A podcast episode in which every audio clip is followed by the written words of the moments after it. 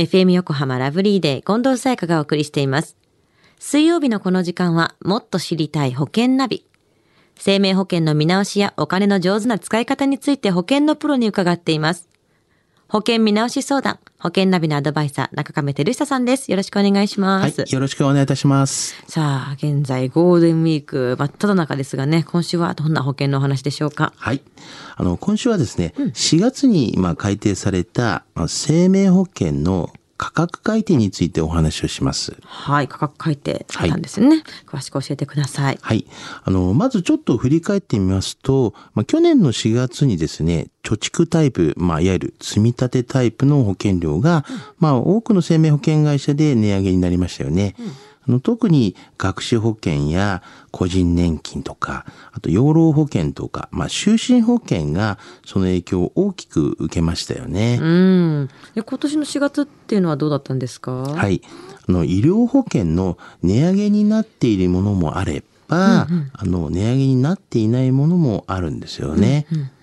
で、保険料の値上げになっているもので言えば、値上げ幅っていうのはだいたい5%ぐらいとなったんですね。うんこの理由は、平均寿命が伸びていることもあって、まあ、医療保険は値上げの方向になったんですね。みんなが長く生きてる分ってことですよね。そうなんですよね。でとりあえずまあ値上げをしない医療保険の商品っていうのはあるんですか？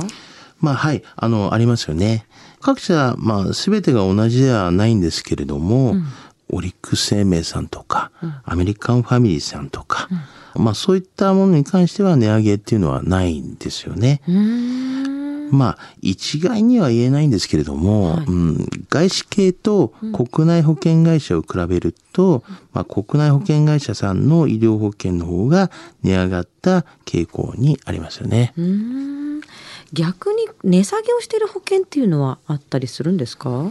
はい、ありますね。あ、そうなんだ。はい。あの、掛け捨てタイプの保険は、やはり、えー値下げされていく流れで、うんうん各社は、まあ、うん収入保険とか、はいあの、定期保険とか、うんうんまあ、こういったものに関しては値下げされましたよね。なるほど。また、この一部の保険会社ではですね、あの就寝保険も、まあ、年齢によっては値下がっているところもありますね。はい、まあ、就寝保険って結構下がらないんじゃないかなって思われる方が結構いらっしゃると思うんですけども、はいまあ、これはまあ保険料が下がったっていうことは、解約払い戻し金途中でやめた場合の、はいお解約払い戻し金も一応下がっていると。なるほど。まあ当然そうなりますよね。っていう形なんですよね入りやすくなったっていうまあ印象はありますよね。そうですよね。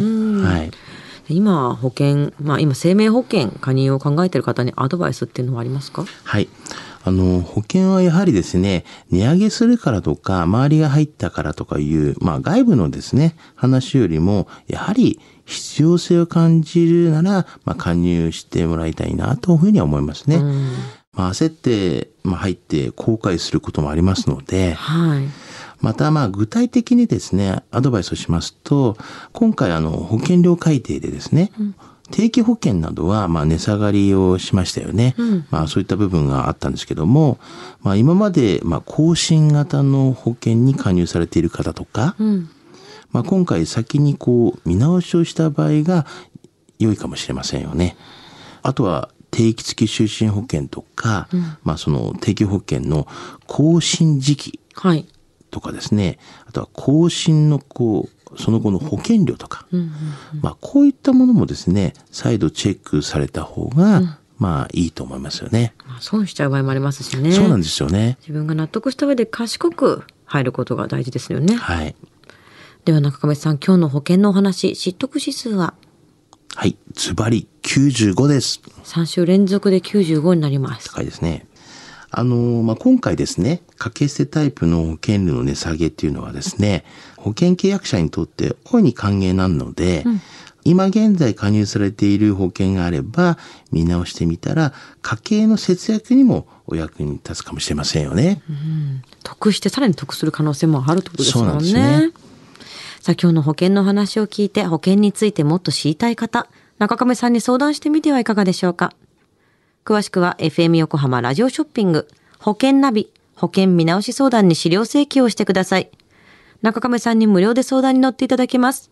お問い合わせは電話番号045-224-1230 045-224-1230または FM 横浜のホームページのラジオショッピングからどうぞ。そして保険ナビは iTunes のポッドキャストでも聞くことができます。過去の放送分も聞けますのでぜひチェックしてみてください。もっと知りたい保険ナビ。保険見直し相談、保険ナビのアドバイザー、中亀照久さんでした。ありがとうございました。はい、ありがとうございました。